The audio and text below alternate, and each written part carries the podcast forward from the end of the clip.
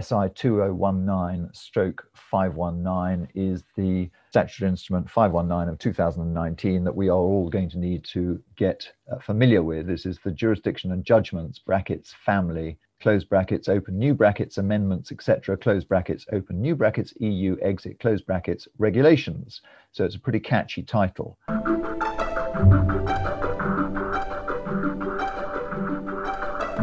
This is the Resolution podcast with Anita and Simon. Or Simon and Anita, as I prefer to know it. In these podcasts, we are going to explore topical issues of the day, hopefully, so that we are all better informed at the end of them. And we might have a bit of fun along the way as well, might we, Anita?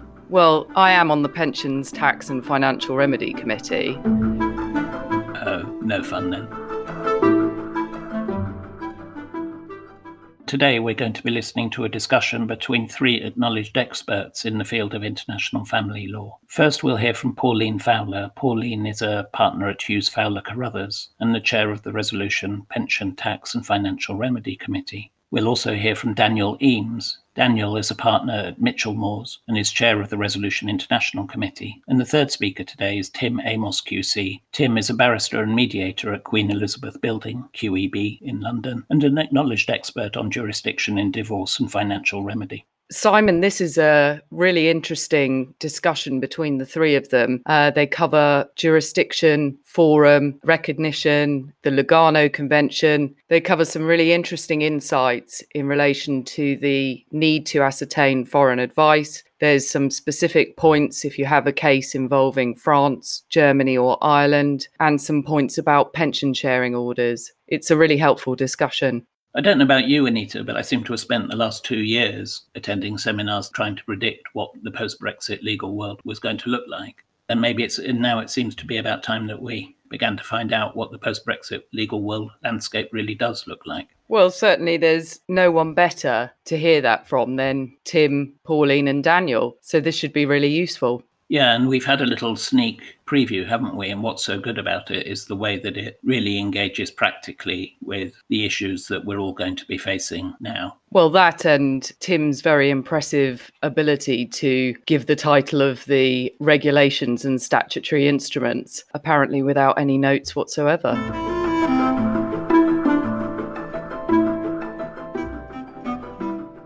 My name is Pauline Fowler. I'm a partner at Hughes Fowler Carruthers Solicitors in London, but I'm also, um, importantly, for the point of view of this podcast, um, chair of the Pensions, Tax and Financial Remedy Committee of Resolution. And these podcasts are a new initiative for Resolution.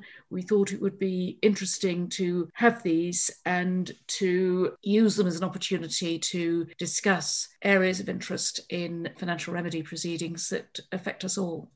Hi, I'm Daniel Eames. I'm a partner at Mitchell Moores LLP and I chair Resolutions International Committee. And hi, I'm Tim Amos, QC, barrister and mediator at Queen Elizabeth Building, QEB, and I do cases that revolve around jurisdiction very often and speak for the IAFL on those matters as well from time to time. Okay, so should we get started talking about Brexit and how it affects us all? I thought if we had if we start off with jurisdiction, and I wondered if if you've got any advice, either of you, for family lawyers if a new matter lands on their desk in which the other party is someone who's a member of the European Union, and how how that's changed now that Brexit has, is a done deal and we are out of the EU ourselves. Well, let me dive in first, uh, and what we thought we would do is talk about jurisdiction first. Obviously, that's the, the most basic point in any case that involves any other uh, jurisdiction or legal system. And then, as part of jurisdiction, go on to consider forum,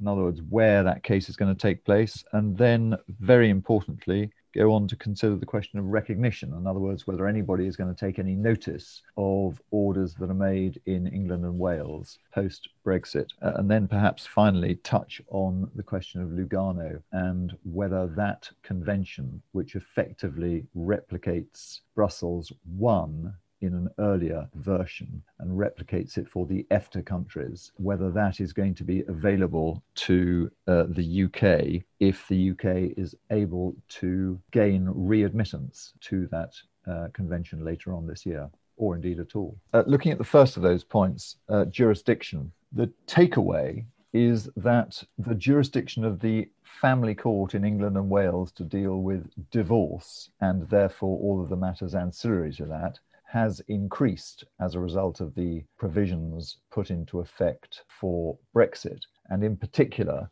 there is a statutory instrument that now sets out that new jurisdiction. It is the SI 2019 and number 519. So SI 2019 stroke 519 is the statutory instrument 519 of 2019 that we are all going to need to get uh, familiar with. This is the jurisdiction and judgments, brackets, family, close brackets, open new brackets, amendments, etc., close brackets, open new brackets, EU, exit, close brackets, regulations. So it's a pretty catchy title. But again, the short point about it is that it uh, reiterates in part, in great part, the jurisdiction that we were used to under Brussels II. However, there are two particular differences. One is a definite and obvious difference, which is that going forwards, we are back to sole domicile as a ground of divorce jurisdiction in England and Wales, and that being without the limitation that it has had under the maintenance regulation, and that limitation has been that for sole domicile jurisdiction bases, one has not been able to pursue any financial case based on needs, and therefore maintenance and Duxbury have been out uh, under the jurisdiction rules of the maintenance regulation. The second difference is that going forwards, there is a change in the wording of what was the indents 5 and 6 of Brussels 2 in relation to habitual residence. And that change is more controversial as to what it means on its face and on the outside of the packing, as it were. Uh, the change is definite and clear because the new rules provide in relation to habitual residence, and this is the key point, that the court has jurisdiction in England if the applicant is domiciled, that's obviously in the English sense, and habitually resident in England and Wales and has resided there for at least six months immediately before the application was made. Now, on the face of it, that is the Marinos definition or interpretation. In the case of Marinos, Mr. Justice Munby, as he then was, but obviously subsequently Lord Justice Munby and uh, the President before his retirement, he defined in Marinos the interpretation that what was required was to be habitually resident at the date of issue, provided that you had been normally or ordinarily resident prior to that for whatever was the prescribed period of time. So in the case of indent 5, domicile and six months. In the case of indent 6, residence for 12 months. That is the Marinos interpretation, and that is replaced by the new rules under the SI 519 in 2019. Applicant is domiciled and habitually resident in England and Wales and has resided there for at least six months immediately before the application was made, or in the case of the 12 month prescription, the applicant is habitually resident in England and Wales and has resided there for at least one year immediately before the application was made.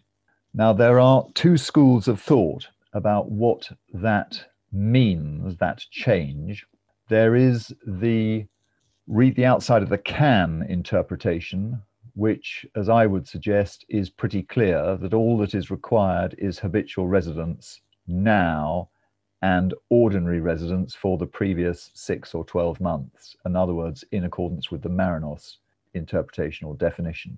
There is, however, an alternative school of thought subscribed to by very serious and indeed well known uh, members of our profession who specialize in this area. And their view is that it is a much more narrow definitional change And it is a definitional change that is only designed to deal with the very narrow point aired in the case of Tan against Choy in the Court of Appeal in 2014, and the reference is 2014 EWCA 251, and the judgment there of Lord Justice Aikens. And at paragraph 30, Lord Justice Aikens sets out the difficult but interpretive possibilities of indents 5 and 6. And the third of those, which is that the text only defines itself and is therefore, frankly, not very important. That third possibility is the possibility that is aired by those that say that the change in the rules is the narrow change that I've indicated a moment ago. That obviously is going to be the subject for argument, and the only point to be aware of at the moment is that there is going to be that argument and it will need to be settled by a court decision. But unless and until that argument is settled, the result of both these changes, firstly as to domicile, secondly as to habitual residence, question mark, the result of both of those changes is that more cases are going to be eligible for jurisdiction in England under the new rules, both because of the extension of domicile as a jurisdictional base and because of the question mark uh, extension of habitual residence back to the definition in Marinos. So that is the way forward for jurisdiction. And that in turn brings the question of forum to the fore, no pun intended, because if we have more cases in England as a matter of jurisdiction that are at least capable of being brought in England as a matter of jurisdiction, it is more likely that there will be alternative jurisdictions in which parallel cases can be brought. And therefore, whereas under Brussels II, we have effectively had for the last 20 years a race to issue, what will now be much more important is likely to be the race to a decision. And whilst waiting for that decision and no doubt racing along in the parallel jurisdictions, there then follows the question of whether we in England will reuse the anti suit injunction jurisdiction personified in the interlocutory injunction case of Hemain, now 30 years old and more, and for the last 20 years in suspension because within the EU it has not been used. But of course, anti suit injunctions are still used outside the EU, and in particular, the Hemain interlocutory category of anti suit injunction is a very useful tool for preserving a level playing field so as to ensure that neither party rushes ahead in one jurisdiction whilst waiting for a decision as to whether to stay the proceedings in either or indeed uh, both of the jurisdictions. The Hemain jurisdiction itself has a real problem going forwards as to whether any foreign court system is going to recognize an English judge arrogating to herself or himself the power to stop, for example, let us say, a French husband from continuing with French proceedings, which he has started in France, and let us assume that that is the country of his birth and his nationality, and indeed the family base until, let us assume, recently.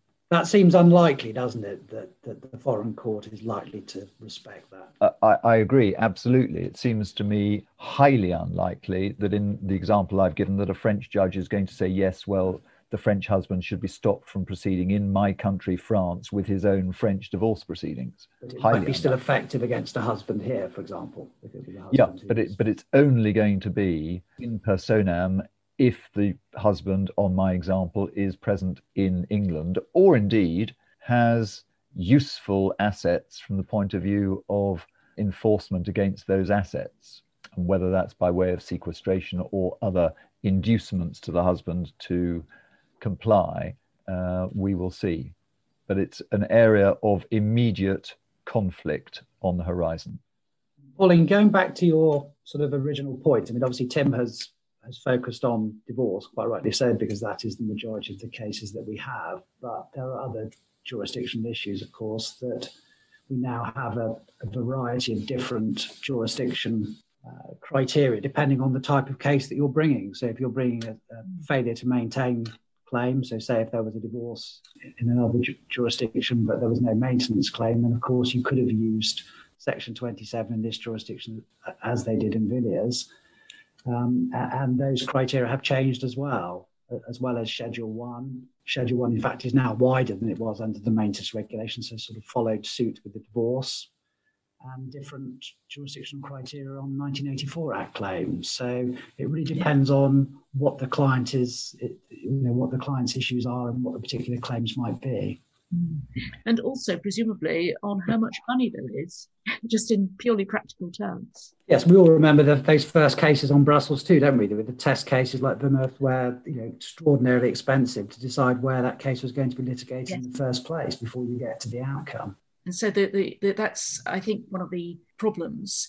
I mean, what seems to me to be essential for any family lawyer who's got a case that concerns another jurisdiction is that um, they have access to decent and reliable advice in the relevant jurisdiction. I assume you both agree with me about that. Absolutely, and that's a that's a key point, and I think it's particularly I think it's more important, even more important now because, as you say, there's the additional cost of the forum battle, but it, it's often forgotten by practitioners that the, the, foreign jurisdiction, the other EU jurisdiction, may apply English law in any event. It begs the question: Why have the uh, why have the dispute? Although, as we all know, how English law is applied in the other jurisdictions isn't necessarily how the English court might apply it.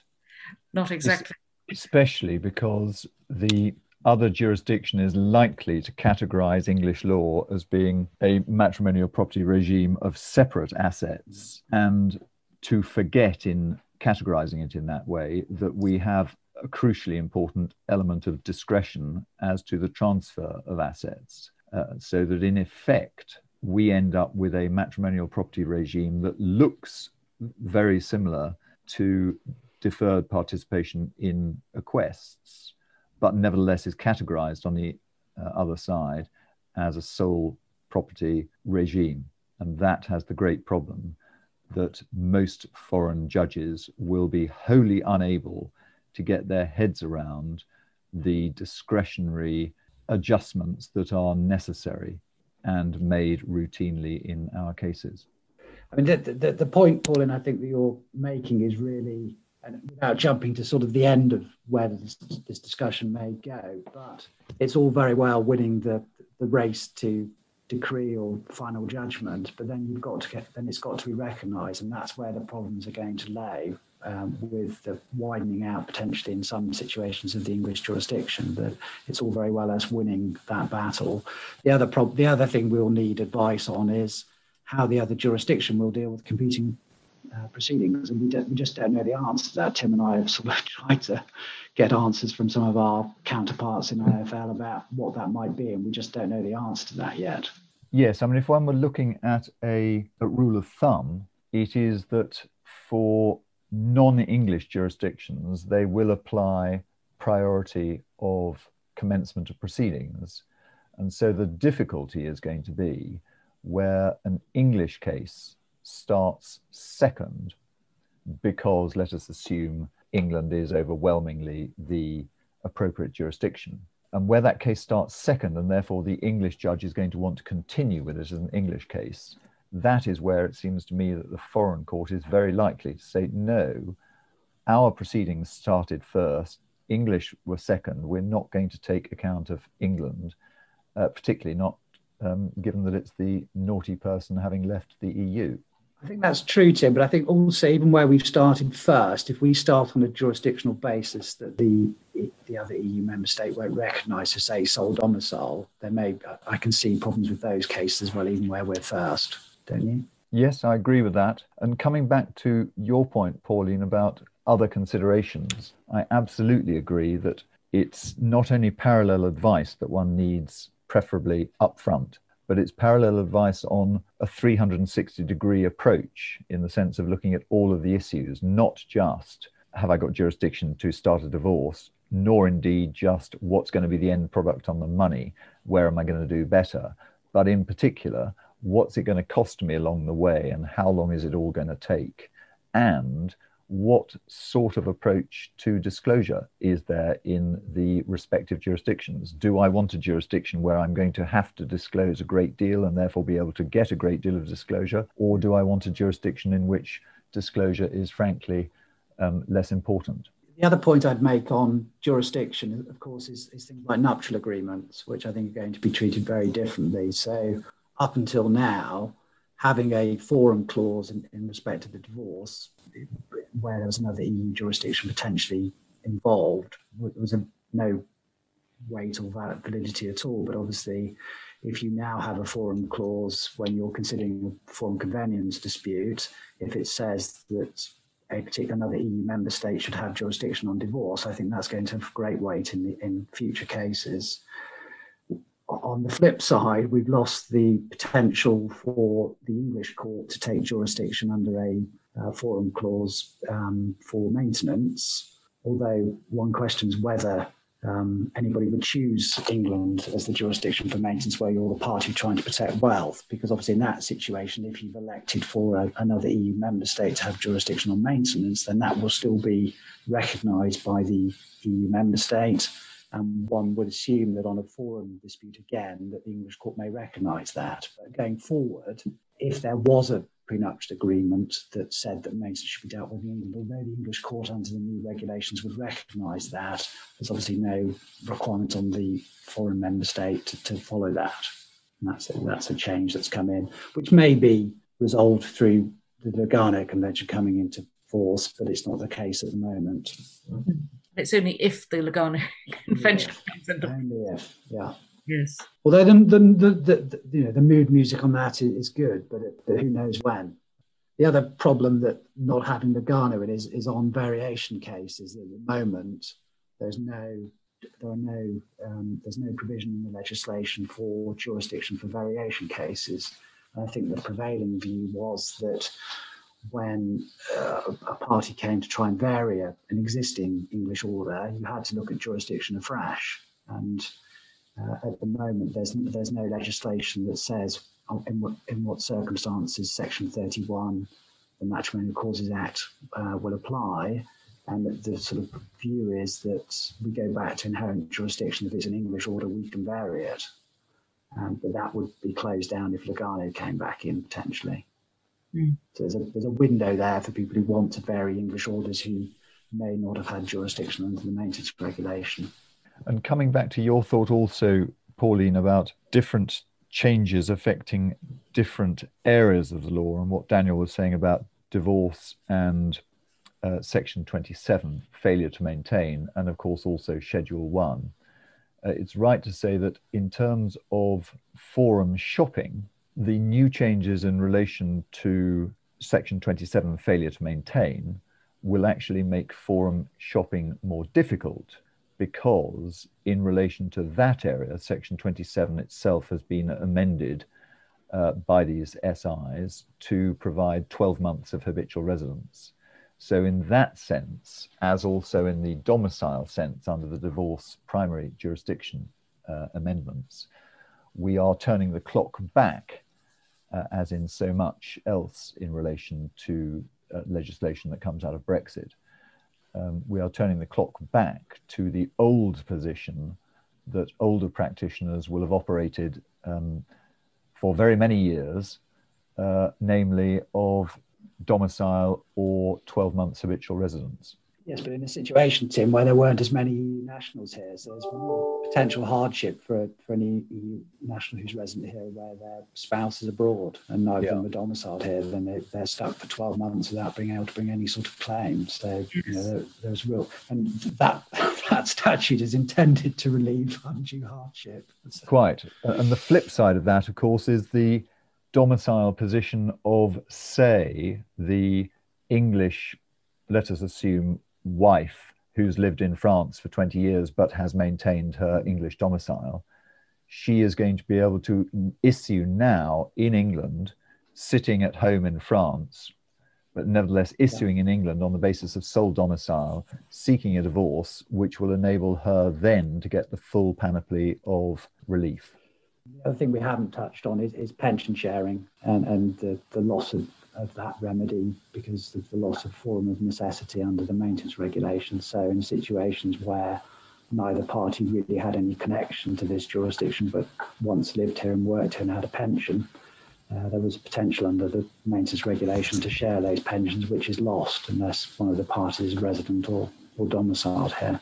Yes, it's a good point. And that's important. That's important, particularly because I think a, a, number of I've come across a lot. I'm sure you, you both have with U.S. states and often places like Germany, where they assume that if they make an order about our pension or make some sort of declaration, that we will then deal with that via some sort of pension order in England after the event. Of course, that won't be the case. So it's important that where there is an English pensioner, that's properly dealt with in the, in the sense of offsetting against other assets, which may may not be possible under those systems. So there is definitely a gap there. And indeed, in the classic case, um, where I think it was first done, Schofield was a it's a reported English case. Uh, the German court dealing with a British Army serving uh, member of the uh, what used to be the British Army on the Rhine was in exactly that position that it wanted to divide equally uh, the military pension, could not do so, made a recording that its basis of its order was the assumption that the English court would divide it. And of course, in that case, it could do so because of the forum of necessity under the maintenance regulation. That, of course, now has all gone. And therefore, whilst Daniel, you're absolutely right about offsetting, that's great if there are assets against which yeah, you can offset it. But in, for example, the case of Schofield, there was nothing else. Or if you're applying a, a sort of, you know, a particular matrimonial property regime, just may not technically be possible to offset in that way. Yeah. Yeah. I think it's easy to forget that, you know, virtually every other country in Europe operates a civil jurisdiction a civil code. And so actually the approach to law is very different from our common law jurisdiction. Absolutely, and much, much less discretionary. Yes, yes. And what follows from that as well, it seems to me that one really has to bear in mind that in the fallout from Brexit, in terms of the law, which is very stark, there is nevertheless a huge feeling of goodwill amongst our colleagues on the mainland, our colleagues in family law, family law practitioners, there's a huge um, feeling of goodwill for very, very pragmatic reasons, which is that everybody is clear that the system and the security of the framework has changed and pretty much has disappeared. And therefore, it really is a case of self help and who you know getting help on the ground from a network of foreign correspondent lawyers. And so, for example, in France, the subject of Brexit and its implications in family law was the subject of a specific workshop at the recent National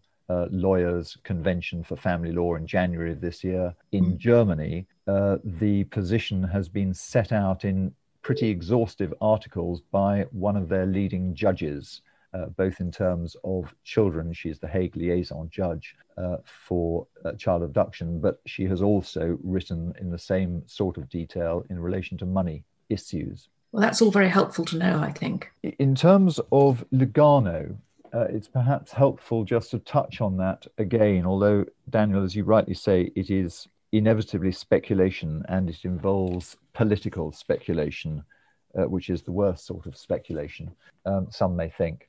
But it, it's right to emphasize that because the Lugano Convention affects most immediately the EFTA countries and also the bloc of the EU. We have been in Lugano thus far by virtue of being an EU member state. We are outside Lugano now because we're outside the EU. And therefore, in order to get back into Lugano, we have to have the permission of the other member Lugano member states, which in relation to EFTA, they've all given us their agreement. Yeah. The problem holding it up is that the EU has withheld its consent to the UK getting back into Lugano. Now, that is genuinely a political issue. As Daniel said, the mood music is cautiously optimistic, very difficult to give a time scale probably back end of this year would be the earliest, and it might well take longer, as these things often do. But because Lugano is the mirror version of an early version of Brussels 1, not the recast, not uh, any form of Brussels 1 that we now would recognize, but nevertheless, it is an early version of Brussels 1. It is very important to the civil lawyers in whichever country, the civil lawyers, not just the family lawyers. And so there is a great pressure uh, on the government here from non family civil lawyers in England and Wales, uh, and indeed in Scotland separately, to get on and get us back into Lugano because it represents a huge potential advantage in terms of jurisdiction and enforcement, which, for example, is much less clear under the Hague Maintenance Convention, which is frequently held up as being the worthy replacement of the European maintenance regulation. But there are significant differences between those two. And one of the differences is the absence in the Hague Maintenance Convention of primary jurisdictional uh, provisions. Hence, why the Lugano question is an important and, relatively speaking, urgent one from the perspective of English and Welsh family lawyers and civil lawyers.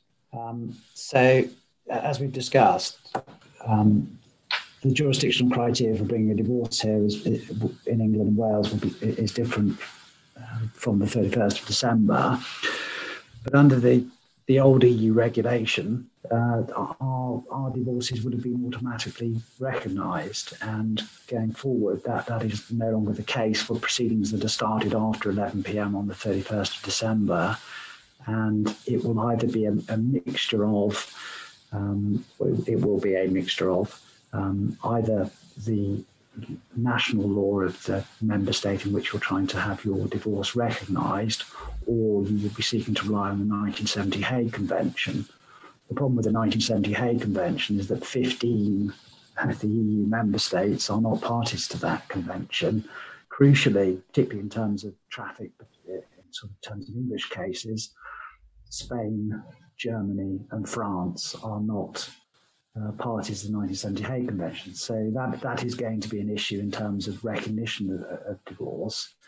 Interestingly, though, under the 1970 Hague Convention, although we talked about um, the, the, problems of um, recognition and issues arising from the fact that we can now bring cases based on our sole domicile, under the 1970 Hague Convention, uh, although they refer to habitual residence as being a, a basis on which they would recognise our divorce, habitual residence is read in, in terms of uh, domicile for those countries that apply domicile. So if you've got domicile, then you're sole, you know, if you're relying on sole domicile, then that would be sufficient under the 1970 Hague. For the, so for the remaining 13 EU member states that apply the 1970 Hague Convention, your sole domicile divorce petition may well be um, still good grounds for bringing jurisdiction and therefore for recognition. But obviously, for the other 15 member states, you may have a, an issue getting your divorce recognised.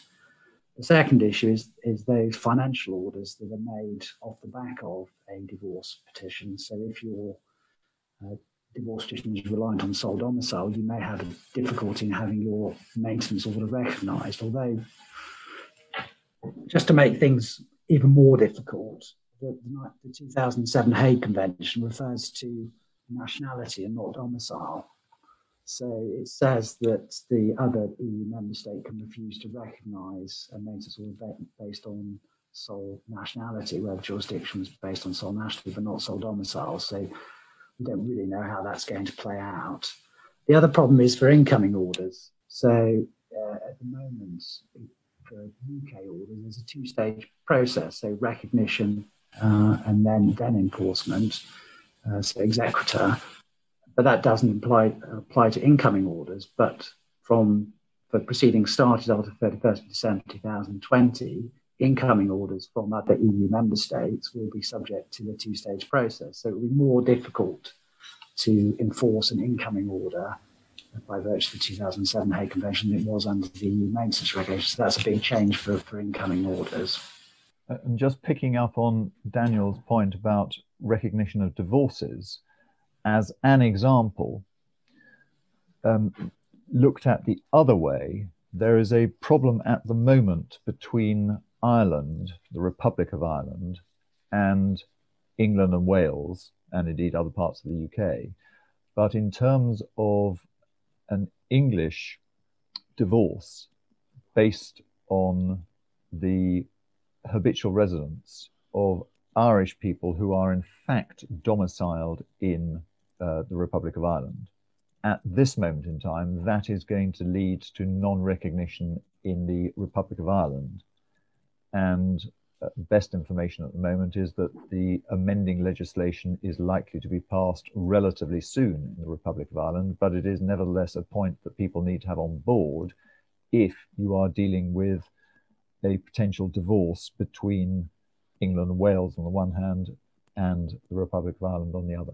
But the, but the point is that we've, we've got potential for conflicting judgments in two different jurisdictions and then issues of, of recognition enforcement as a result of the, the, change in the regime. So that's the thing, Pauline, when you said at the start of this podcast about what you would be saying to someone who came in, it's not just about winning the jurisdiction battle, it's about whether the order that you get at the end of it is going to be worth the paper it's written on. And that, that's the real issue. So it's all about mm. where are the assets, what, what are the pressure what are the pressure points for the for the respondents? Do they have any connection to this jurisdiction? Because if they don't and their assets aren't in this jurisdiction, then winning your expensive forum battle may not get you very far. Entirely, and um, I mean, I one of the things that struck, strikes me is what is the position of the economically weaker party? Is that person more vulnerable now post uh, Brexit or less? I would say absolutely. I'd, I would say definitely this is definitely worse for the for the um, financially weaker party because yeah. all, all the complexity we've talked about, but also the additional layer of cost. That's that's the that's the issue. Yes, and you know, I agree with that, subject to one exception, and it seems to me that is the domicile divorce yes. jurisdiction for the expatriate still domiciled spouse who is applying in England, say from the south of France, yes, if they get in first, particularly, there's a very good chance that they're going to be able to pursue their English case without problems of competing jurisdictions uh, from France. And whilst the other party will feel that uh, advantage has been taken, nevertheless, the English court is quite likely to support that action and mm. therefore in a new spirit of uh, splendid isolation to pursue the procedure to a result which particularly if there are assets in england will then at least be easily enforceable in england now yeah that's the key limited that yeah. limited exceptional fact uh, pack is going to be in those circumstances cheaper easier and possibly even quicker for the English spouse.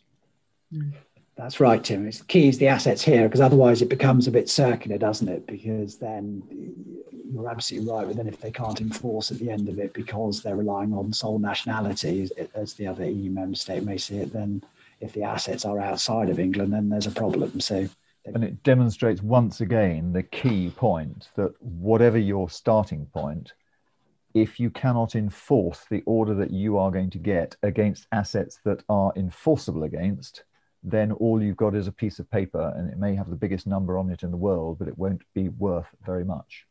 Yes. So I suppose, in fact, all this points to a need for um, the client to pay more in the way of costs up front, where there's this kind of international element, because these issues need to be explored properly for informed decisions to be made. That's yeah. that's the. And I think we'd all rather got into the habit, hadn't we, Pauline, of assuming, yes. assuming broadly what the French court might do, and what the German court might do, and therefore it was going to be better for our client in this jurisdiction if we were acting for the financially weaker party. We would just embark on it without mm. taking the same level of advice. I think that's a very, very risky thing to do now. Yes, I agree. Yes, and I just think those kinds of key points are worth bearing in mind when people walk into your office for that first meeting or zoom on for that first meeting Very good. Yes. And so essentially, it all kind of, the, the whole thing becomes circular, doesn't it? That in order to make the decisions, you need to think, have a rough idea of where you might end up and what the what the cost of getting there could be, but also what can be procured at the end of it. There is, I suppose, one further point in relation to implementation and enforcement, and it comes back to the Hague Maintenance Convention. Mm. If and for as long as we do not have Lugano available again, yeah. we are stuck in terms of enforcing an English money order abroad, we are stuck with the Hague Maintenance Convention. That is only going to enforce, if at all, an order that is needs based and therefore a standard maintenance order or indeed a lump sum order that is based on needs. And that brings us back to the classic categorization in Van den Boogaard between capital and income based orders and which orders are needs based and therefore enforceable and which are not. Mm. So your sharing order is not going to be enforceable. Uh, but the question then is what about your transfer of property order, particularly if it is transferring more than, for example, a life interest? Because why do you need to own the property rather than simply have a life interest in it? And that was the point raised in Ilott and Blue Cross in the context of uh, the Inheritance Act uh, mm. in the Supreme Court.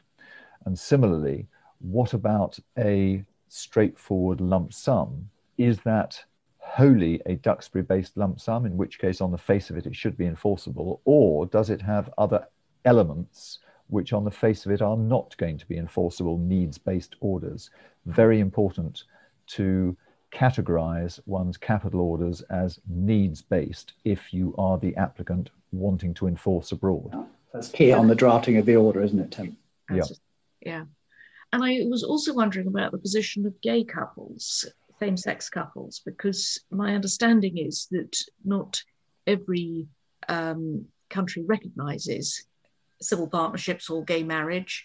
Um, and it would follow then that, that a dissolution or a divorce wouldn't be um, recognized. Is that, mean, that's right. And I mean, I think that the, the reality is that on, on those very strict terms in terms of recognition and dissolution, there's no real change by the, by coming out of the EU regulations because if you couldn't dissolve your relationship in the other EU member state, then there was no conflict and no possibility of competing just competing proceedings. So mm. there are there are sort of indirect effects, but I think in terms of the recognition or the ability to dissolve uh, those partnerships or uh, or um, divorces, then I don't think there's any material change to that because um, the 1970 Hague Convention doesn't define um, whether it's a heterosexual or a homosexual divorce. There's no re- re- reference to civil partnerships, but nor is there in the in the Brussels II regulation. Mm. So I agree with that. Uh, I agree with that absolutely, Daniel. Uh, I think the the extra point perhaps to make is that where the particular difference, Pauline, in terms of recognition of same sex partnerships or non recognition comes through is in the matrimonial property regimes regulation, which the UK was never part of in any event. But it's right to say that that exposes a very clear east west divide between those mm. states that do and those states that do not recognize same sex partnerships. But the corollary point is that in relation to enforcing an English maintenance order under the Hague Maintenance Convention, if that's what we're left with, one needs to start from the point of remembering that that Hague Maintenance Convention is a child maintenance convention unless and until each respective uh, member state signatory has extended it. Now, we have, Many I mean, states have. But you no, there's no, there's been no reservation by the EU on that, Tim. So that would so it would apply to, to other types of orders as well as I understand it. Yeah, but outside the EU, outside one the needs EU. to check very carefully.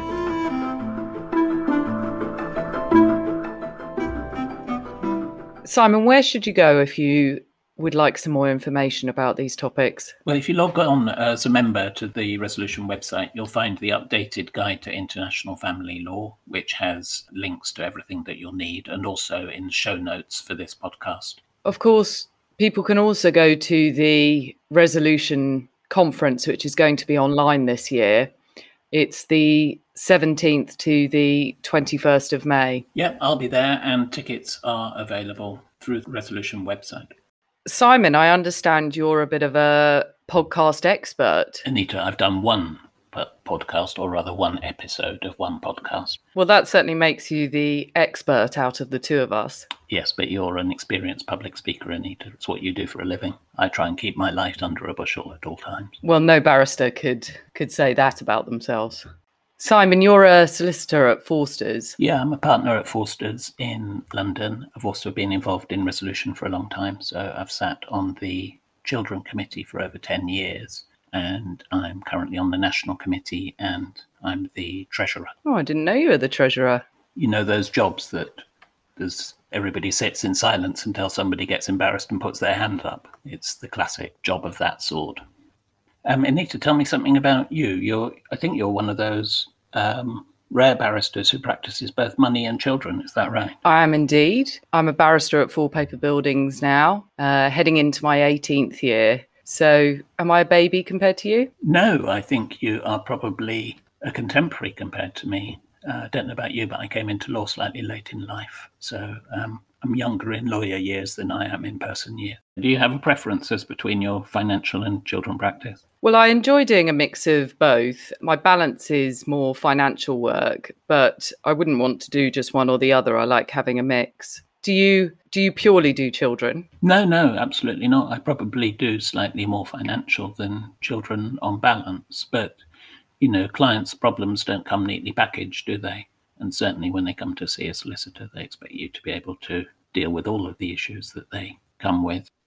Simon, we're going to try and keep these podcast episodes topical. I think we're going to be trying to focus on children, partly because there's the big Court of Appeal judgment coming up on domestic violence and contact. And also, we're thinking about having an episode looking at when contact disputes get really tricky, intractable contact, as it were, and how people can work their way through cases like that. But generally, if people have got ideas that they think they'd like us to focus on, or speakers that they'd like us to invite along, then please do get in touch. What what would be the best way than doing that, Anita? There's a page on the resolution website dedicated to the podcast and also via Twitter. So it would be wonderful if our audience members could tell us what they would like us to address or who they would like us to speak to. I've really enjoyed our first episode, Simon. Yeah, it's been fun, Anita, and looking forward to doing some more. See you soon. Bye, Anita.